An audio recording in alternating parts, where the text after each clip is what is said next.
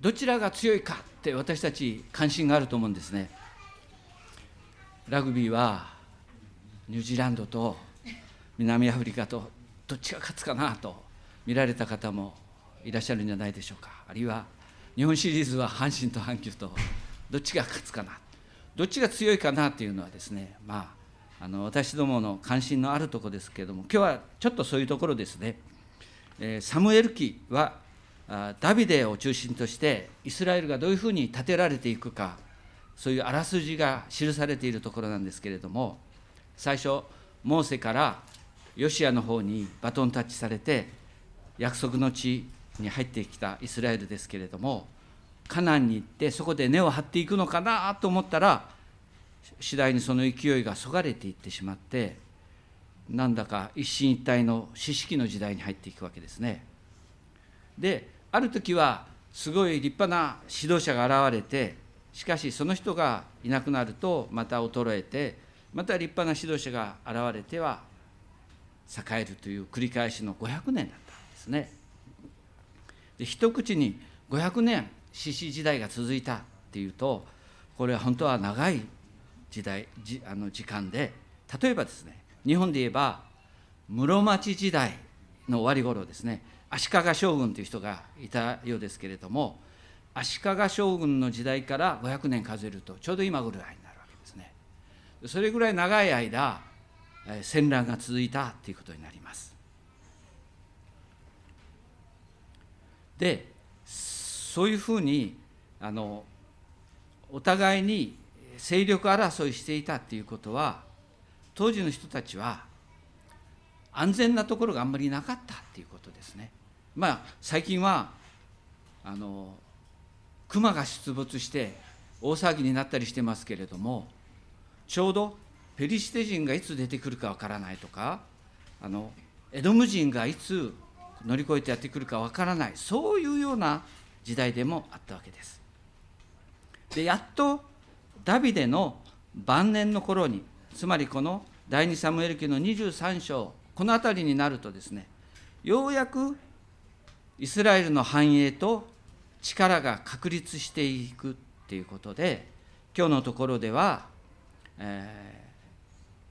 ー、当時の戦士の名前が挙げられているわけですけども23章のですね39節のところを見ていただくとダビデの勇士たち合計37人書かれていますね。この辺りはダビデ陸軍の中でも最強戦士の名簿になっています。何十万人と兵隊たちがいたと思うんですけれどもえりすぐりの37人の記録でありますが今日はその中でも特にベスト3というところを取り上げています。23章のそのちょっと前ですね8節から12節8節からのところで3人挙げられ始めるんですけども最初はですねタハクモニ人のヨシェブ・バシェベテという人でこの人は何だか800人を刺し殺したとかですねそういうふうに書かれていますそして次の、えー、2人目はアホアハ人ドドの子エルアザルという人はもう戦って戦って最後はこの剣が手にくっついて、えー、離れなくなるまで戦ったというようなエピソードが紹介されているわけです。こんなあ三遊士の活躍と聞くとついにですねあの有名な私が三国志の英雄を思い出すんですけれども皆さんもご存知と思いますけど関羽と張飛と趙雲ですかね。で趙雲という人は王子様を救い出すためにたった一騎でこの敵陣に駆け回ってですねそして王子様を背負ってそこから抜けで抜け出てきたとかいう話がありますし張飛という人はあの負け戦で味方が退却していく時にわずかな手勢でですね長反橋というところに立ちふさがって数千の敵兵をそこで食い止めたとかいうですねそういう物語がありますよね。でそういう三国志の時代からさらに遡ること1300年ほど前っていうのが今日のこのサムエル記の舞台になります。西暦で言えばちょうど紀元前の1000年頃その前後になります。ただサムエル記ではこういった活躍した豪傑たちのきらびやかなその武勇伝を紹介したかったというのではないと思います。英雄譚を並べて錦絵を飾るのが目的ではなくてここで代表的な戦士たちを紹介したのはそれはイスラエルの王国が確立していくのが決してダビデ一人の力ではなかったっていうことを教えようとしているのではないでしょうか。そういった見方から今日は三遊士の中の3番目の人のシャンマという人を注目してみたいと思ったのです。司会者にお読みいただきましたけれどももう一度11節と12節を読ませていただきます。彼の次はアラル人アゲの子シャンマ。ペリシテ人が体をなして集まった時そこにはレンズ豆が豊かに実った一つの畑があった。兵はペリシテ人の前から逃げたが彼はその畑の真ん中に踏みとどまってこれを守りペリシテ人を撃った。主は大勝利をもたらされた。まあごくごくかいつまんだシャンマの武勇伝でありますけれどもこのシャンマという人についてはそんなに情報はありません。同じ章の33節のところにハラル人シャンマという名前が登場していますがこの人がおそらく同じ人物だろうという漢学者学者たちが何人かいます。それから25節の方にもハロデ人シャンマとありますけれどもこちらを同じ人物とみなす人はあまりいないようです。まあいずれにしろシャンマという名前がそれほど珍しい名前ではなかったのかもしれませんがダビデ軍団でナンバー3というとこのアラル人アゲの子シャンマだったようです。で11節は村に流れてきた悪い噂から書き出しています。どうも西の方でペリシテ人たちが体をなして集まっているというのですね。あるいはレヒに集結しているというのです。体をなして集まるというふうに解釈しますとこれは兵隊としてあるいは部隊としてあるいは軍隊として体をなして戦闘のために集まっているということになっていきます。皆さんご存知の通りペリシテ兵というとなんだか体格が大きいごっつい人たちのことのようにイメージがありますけれどもその体の大きさだけでなくて軍備もそうでしたね。聖書は教えてくれていますけど第一サムエル記の13章あたりを読みますとその頃イスラエルには鍛冶屋さんがいなかったって書いてるんですよね。でイスラエルの人たちはもうすでにその頃紀元の2000年鉄の道具使ってたんですけど桑を農作業に使ってたけど桑の修理をわざわざペリシテまで持って行ってそこで修繕してもらったって聖書は書いてる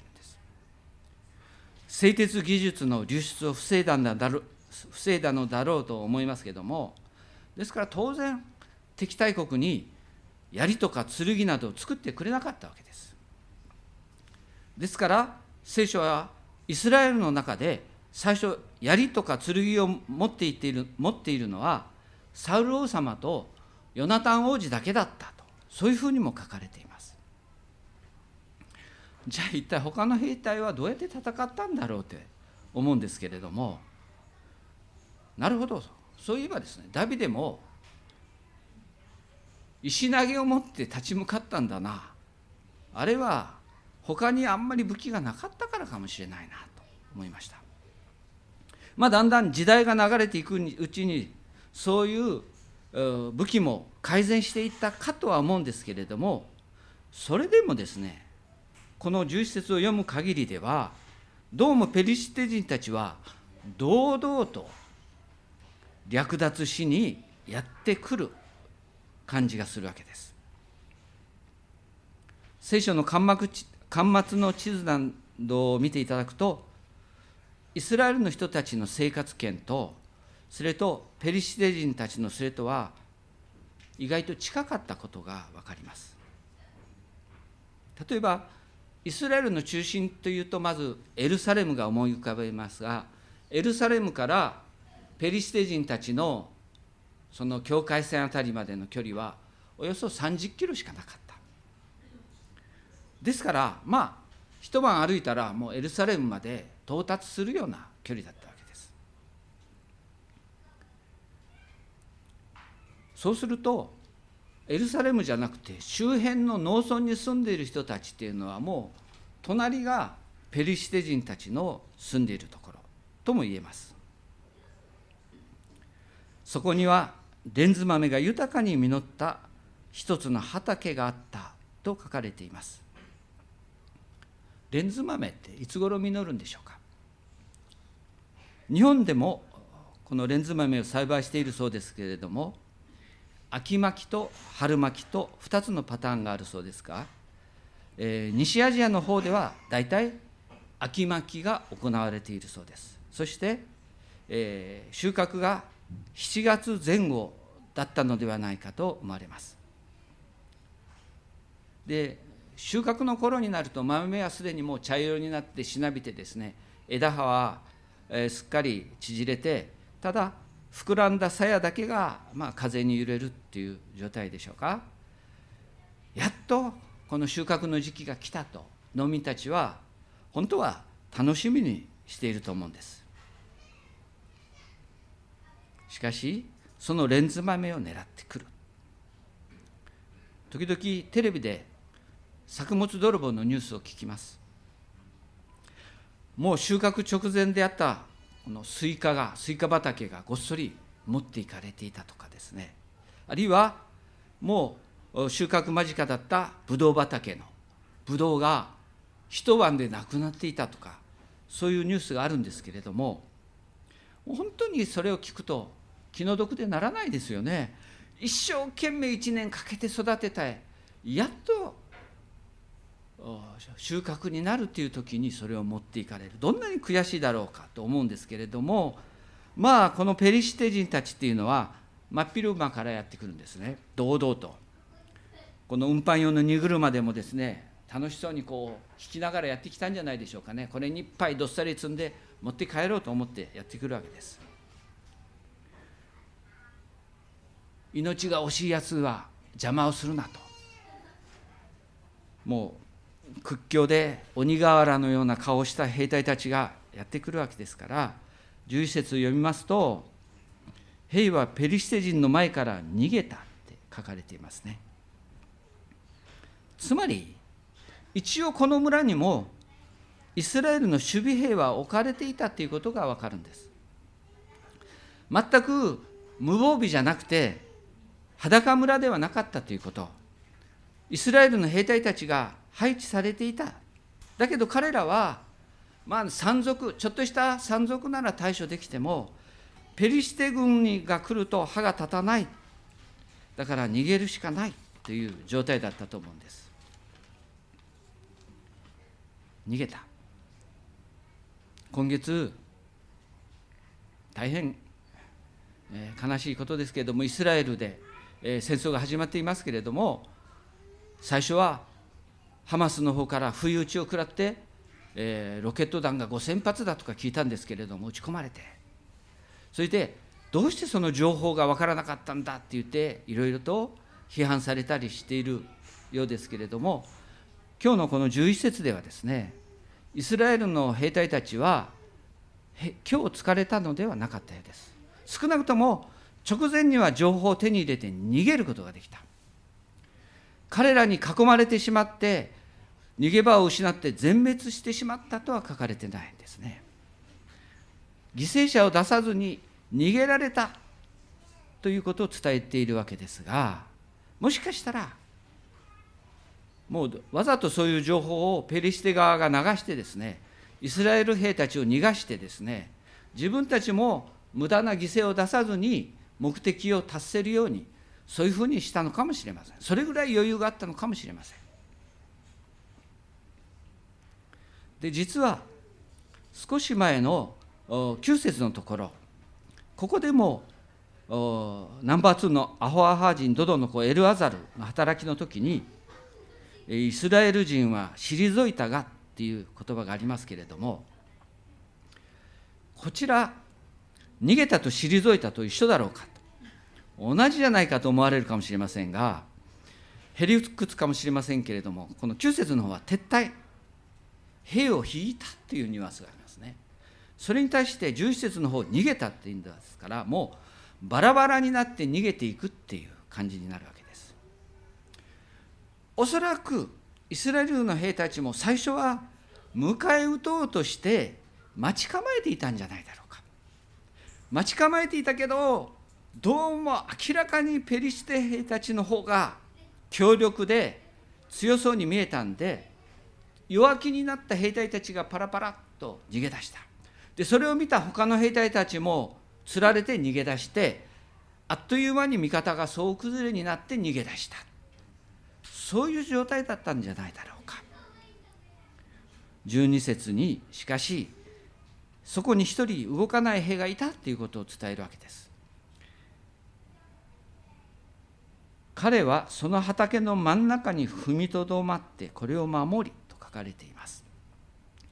みんなが逃げていなくなった畑にまあ一人置き去りにされるような形で彼は残りました。皆さんは自分が周りが逃げて自分だけ置き去りにされたっていう経験はあるでしょうか？飲み会の時になんかいつの間にかみんないなくなって自分が残ってたとかいうことがあったら最悪だと思いますけども。私の妻に聞きました。誰かに見捨てられたことがあるんだろうか。そしたら母親に見捨てられたっていうんですね。彼女がまだ高校生の頃でした。ある夜お風呂に入っていたそうです。今65歳ですからですね。高校生の頃はあんまり想像しにくいと思うんですけれどもその頃は大体芦田愛菜ちゃんによく似ていた思っていただけたらいいと思いますけど無理があるかもしれませんけどもとにかくお風呂に入っていたんです。でその頃はセメント塗りでタイル張りのお風呂でした。で彼女がですね体を洗いながらふと見たらですねそこ戸口のところになんとですねとぐろを巻いた蛇がいたそうです。青大将がじーっと彼女を見ていたんですね。でその瞬間ギャーって言って意外と身軽に飛びのいたそうですけどもそして反対側に行ってですねお母さんを呼んだそうです。お母さんお母さん呼んだんですね。まあまあ大きな声を出してって言ってブツブツ言いながらお母さんやってきたわけです。よしこちゃん一体土下したと？って言って。そしたら「お母さんほらそこ足元蛇がおる!」って言うですね彼女が指さしたいでお母さんもそれを見たんですけれども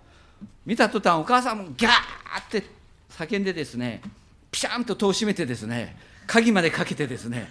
でもう戻ってこなかったっていうんですね嘘お母さんねえ開けてお母さんって彼女は言ったそうですけれどもその少女の叫び声は虚しく夜空に響いただけでですね。その後どうなったかは、えー、彼女自身に聞いてほしいと思うんですけども時間がなくなりますので聖書に戻りますけども、えー、シャンマの場合はですね戦場で見捨てられたんですね。他の兵たちがみんな逃げていってそして自分だけが残っている。どうして彼も逃げないのかな？私はこれが一番不思議でした。どうして残ったんだろうか？レンズ豆と引き換えに自分の命を捨てるんだろうか？そんなにこのレンズ豆大事だったんだろうか？でもここで死んだら犬死にじゃないですか。確かに当時の兵隊たちは普段はですね農作業をしてそして働いていたと聞いていますから自分が大事に育ててきた豆畑だったかもしれません。だとしても命に引き換えにするほど大事だっただろうか。どうして彼は畑に残ったのかな。私はその時の彼の気持ちを知りたいと思いました。みんな逃げていったわけです。なぜ自分だけ残るんですか。その気持ちをですねずっと考えてみました。でも死ぬことも覚悟して立つそこに残る人の気持ちというのはなかなかわからないですよね考えても。例えばですねシャンマがとっても自分の腕に自信があったから負けないという自信があったから彼は逃げなかった。まあそれもあるかもしれません。でもこの聖書を読む限りでは彼がそれほど自信に満ちてこれを待ち構えていたというような空気は感じないのかなと思います。あるいは別の理由としては彼はとにかく責任感が強かったからこの地区の守備隊長であったから自分が逃げるわけにはいかないからもう畑を枕に討ち死にしようとそう決めたのかなと思いましたがどうでしょうか？どこかの国とは違いますからそれほど玉砕を美化してそれを高揚するような考え方は聖書にそぐわないのかなとも思いました。日本戦没学生記念会というところが出版している「聞け和田摘の声」という本を開いてみました、えー、たくさんの戦争に行って亡くなった、学生の方々の意向が収録されている本ですけれどもその中に林一三さんっていう方の手紙があります。林さんという方は福岡高校を卒業して京都大学に進んだ方だそうです。で2年生になった時に海軍に召集されて学徒出陣という時代でしたから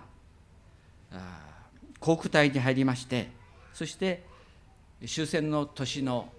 1945年の4月12日に特攻隊員として沖縄の海に出撃したそうです。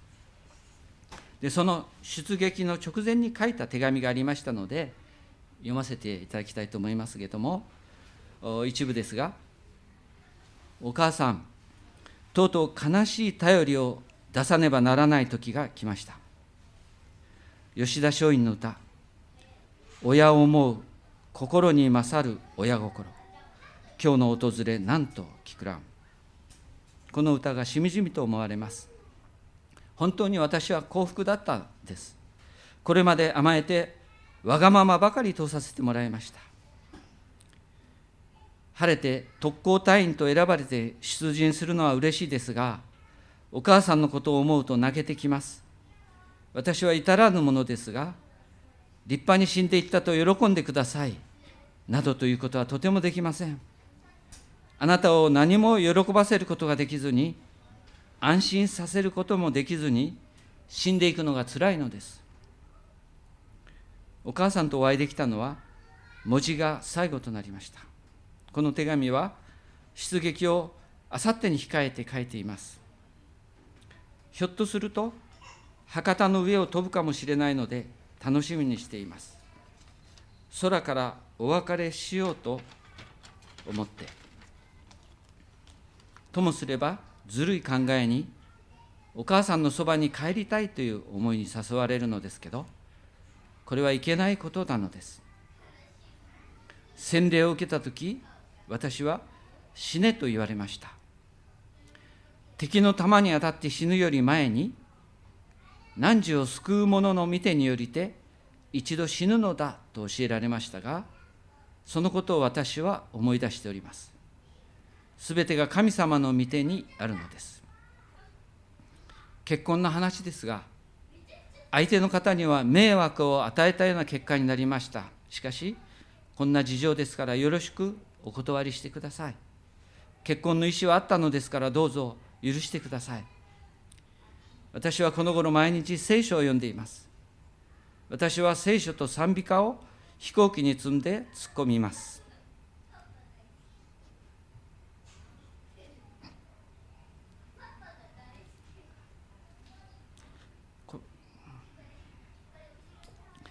この手紙は梅野にことづけして渡してもらうつもりです。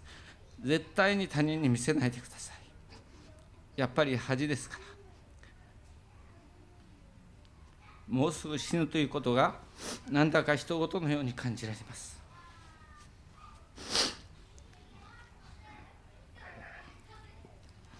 このような無理やり死を覚悟させられるような中で書いた手紙が残っていますがいくつもありますけれども死が目前に迫ってきてその悔しさ不条理をにじませた人たちがたくさんいました。どの手紙も本当は生きたいというそういう気持ちがあふれていました。人はみんな生きていきたいんだと思います。ですからシャンマがどれほど腕に覚えがあったとしても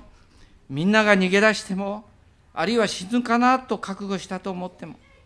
いろんなことを思いながらきっとこのところに立っていたと思うのです。どうして彼は畑に残っていたんだろうか。聖書はそのことは何も記していませんがまた彼がどれだけ素晴らしい戦いをしてくれたかその鮮やかな腕っぷりも記してくれませんがただですね聖書はその畑の真ん中に踏みとどまってこれを守りペリシテ人を撃ったと。そして主は大勝利をもたらされたと書いているわけです。私たちが聖書を読んで分かるのはただ彼はこのレンズ豆畑を守りたかったのだなということそこまでです。彼はそこに踏みとどまってそして主が支えてくださって勝利を与えてくださったということです。私たちの人生においてこんなに緊迫した選択覚悟を迫られることは少ないかもしれませんがただそうではないとしても私たちも踏みとどまる畑について考えておきたいなと思ったのです。日本はクリスチャンが少ない国ですから私たちは学校に行けば多分クラスで自分一人かもしれません。いやもしかしたら学校の中でクリスチャン自分一人かもしれません。高校へ行っても大学に行ってもクリスチャンに当たらない。就職したってもしかしたら自分の周りにクリスチャンは見つからないかもしれません。ですからすでに皆さんはシャンマと同じような戦場に立っているようなもんなんです。いつも彼と同じように一人で戦っているような状態かもしれません。聖書は多くのところで私たちが力を合わせるように教えています。お互いの賜物を用いてみんなで協力するということを教えているわけです。決して主の戦いは個人プレーではないということ。力を合わせて励むように言っていますがしかし私たちが生活の場に戻っていくと月曜日からまた大概一人の戦いが始まるわけです。家の中でももしかしたらクリスチャンは自分一人かもしれません。本当のことを言えば私たちは孤独ではありません。いつも必ずどこかに協力者がいるはずです。ただそれがあんまり見えないだけです。そして自分一人で畑に立っているような心細さを覚えるのです。預言者エリアも孤独を感じていました。第一列王記の19章で彼はこう言いました。私は万軍の神主に熱心に使いました。しかしイスラエルの子らはあなたとの契約をしてあなたの祭壇を壊しあなたの預言者たちを剣で殺しました。ただ私だけが残りましたが彼らは私の命を取ろうと狙っています。彼はそう言って自分一人で戦わされていると訴えたんです。その時神様は18節で言いました。しかし私はイスラエルの中に7000人を残している。これらの者は皆バールに膝をかがめずバールに口づけしなかった者たちである。自分一人だけ立たされているという思いは時にパウロも感じたようです。第二手モテの4章16節。私の最初の弁明の時誰も私を支持してくれず皆私を見捨ててしまいました。どうかその責任を彼らが負わせられることがありませんように。パウロとしては迫害者たちが苦しめてくるのは当然覚悟の上でしたけれども裁判の前に信仰の兄弟たちに見捨てられて仲間たちが去っていったということはショックだったのです。詳しい状況は知られていませんけれどもパウロは自分の最初の弁明の時に見捨てられたと感じたようです。しかしそれでも立ち続けたパウロは次の17節でこう言い添えました。しかし主は私と共に立ち私に力を与えてくださいました。それは私を通して御言葉が余すところなく述べ伝えられすべての国の人々が御言葉を聞くようになるためでした。こうして私は獅子の口から救い出されたのです。見捨てられてもしかし主は私と共に立ってくださった。それがパウロの証しになっています。これらの御言葉は一人で孤独な戦いをしている者たちへの答えとなってくれないでしょうか。私たちもシャンマほどではないかもしれない。エリアほどではないかもしれない。パウロほどではないかもしれないけれども孤独な戦いを戦っているかもしれません。また明日から自分の畑に出ていかないといけないかもしれません。私たちはまだ戦えるのでしょうか。あの第二次世界大戦で、えー、ユダヤ人に命のビザを発給したあのリトアニア領事の杉原千畝さんのことは有名ですからどなたもご存知だと思うんですけれどもユダヤ人狩りから逃れるためにどうぞ日本を通過できるビザを出してほしいと嘆願する人たちが寄せよし押し寄せてきた時に杉原さんは日本の外務省に何度も問い合わせたそうです。発給の許可が出ない。もう繰り返し問い合わせたけれどもダメで。もう政府の意向ははっきりしていた。出したらいけない。ビザ出すなっていうのがこれがもう方針だったわけです。もしこれに逆らうと、まあ、身分の剥奪は当然ですけれども命さえ危険になったそうですがその裏の事情のことを奥さんの由紀子さんという方が話しておられました。杉原は一人で悩んでいましたが2日間悩んだそうです。しかしエレミア書愛歌の2章の19節の言葉主の前にあなたの心を水のように注ぎ出せ。町の角で飢えて息も絶えようとする幼子の命のために主に向かって両手を上げようの言葉に立ちました。頼ってくる人々を見捨てるわけにはいかない。そうでなければ私は神に背くことになる。杉原は自分の命を懸けて信念を貫く決心をしました。でその決心ができた時に私たちは思いました。私たちはこういうことをするために神様から使わされたのではないかと。ですから杉原さんご夫妻にとって畑というのは領事館だったのでしょうか。ゆき子さんはその時の心境を歌にしましたけど苦しみし二夜は明けぬ妻とあの命かけ救わん心定まる。畑に一人立つシャンマ弟子たちが逃げていった。それでもゴルゴダに向かわれるイエス様の姿。神様は畑のシャンマを通して私たち一人一人にも自分の畑に立てるようにと励ましてくださるのかもしれません。最後に先週毎日新聞のコラムにあった記事のことを紹介させていただいて終わりたいと思いますけれどもこちらも有名なあのマルチン・ルーサー・キング牧師の話ですけれどもジョージア州のアトランダアトランタというところで人種差別撤廃で戦っていてまだそんなに有名でないノーベル賞も受けてない頃のことです。1963年ですがキング牧師の子どもたちが演劇を習いたいということで演劇教室に行きたいと言い出したから教室を探したんだそうです。そしたら訪ねてもあちこち訪ねますけれどもまた人種確立政策があったので断られたそうです。うちはダメだと。ダメだと。で奥さんのあのキング牧師の奥さんコレッタさんっていうそうですけれどもコレッタさんは最後にもう一軒残っていた演劇教室に行ってみたそうです。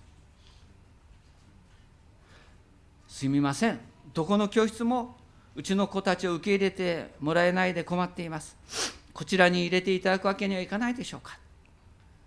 分かりました。どうぞおいでください。そこにロバートさんというご夫妻がいて引き受けてくださったんだそうです。そしてそれをきっかけに両家族の交流が始まったそうですけれども。まあそれから3年ほど年月が流れまして教室の奥さん妊娠して、えー、妊娠したそうです。ところがなかなか経済的に苦しくてですね出産費用が用意できなくて悩んでいたそうです。でそれを聞いた時にキング牧師があこの方たちは肌の色を問題にせず自分たちがもしかしたら地域から嫌がらせを受けたり危害を加えるかもしれない加えられるかもしれないのを承知で勇気を出して私の子供たちを受け入れてくれたから恩返しをしたいもんだということで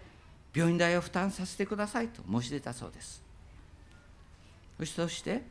その時に生まれてきた子供がジュリアさんという方で後に女優さんになるジュリア・ロバーツだということです。で生まれてから半年経ってキング牧師は暗殺されたそうですけれどもですからジュリアさんにはもう牧師との記憶は全然ないんですが今慈善活動に力を入れているんだと紹介していました。 Red Nose Day、Red Nose Day っていうのがあるんでしょうか？アメリカの方にですねなんか道化師のように鼻に赤いものをつけてですねその病気の子どもとかあの貧しい方々とかそういう子どもたちのために寄付金を集める働きがあってそれに参加していてでビデオメッセージの中でこういうふうに言っているそうです。信じられないような不幸があってそして悲しくても現状に負けないでください。みんなで変化を起こしましょう。私たちは自分が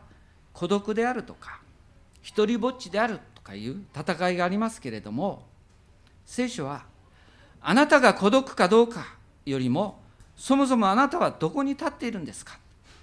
あなたは踏みとどまる価値のある畑に立っていますか？そのことも聞いているんではないでしょうか。もし今あなたが踏みとどまる価値のある畑に立っているならば今あなたが一人で戦っていても決してその生涯は虚しいものではない。聖書はそう教えているんではないでしょうお祈りをさせていただきます。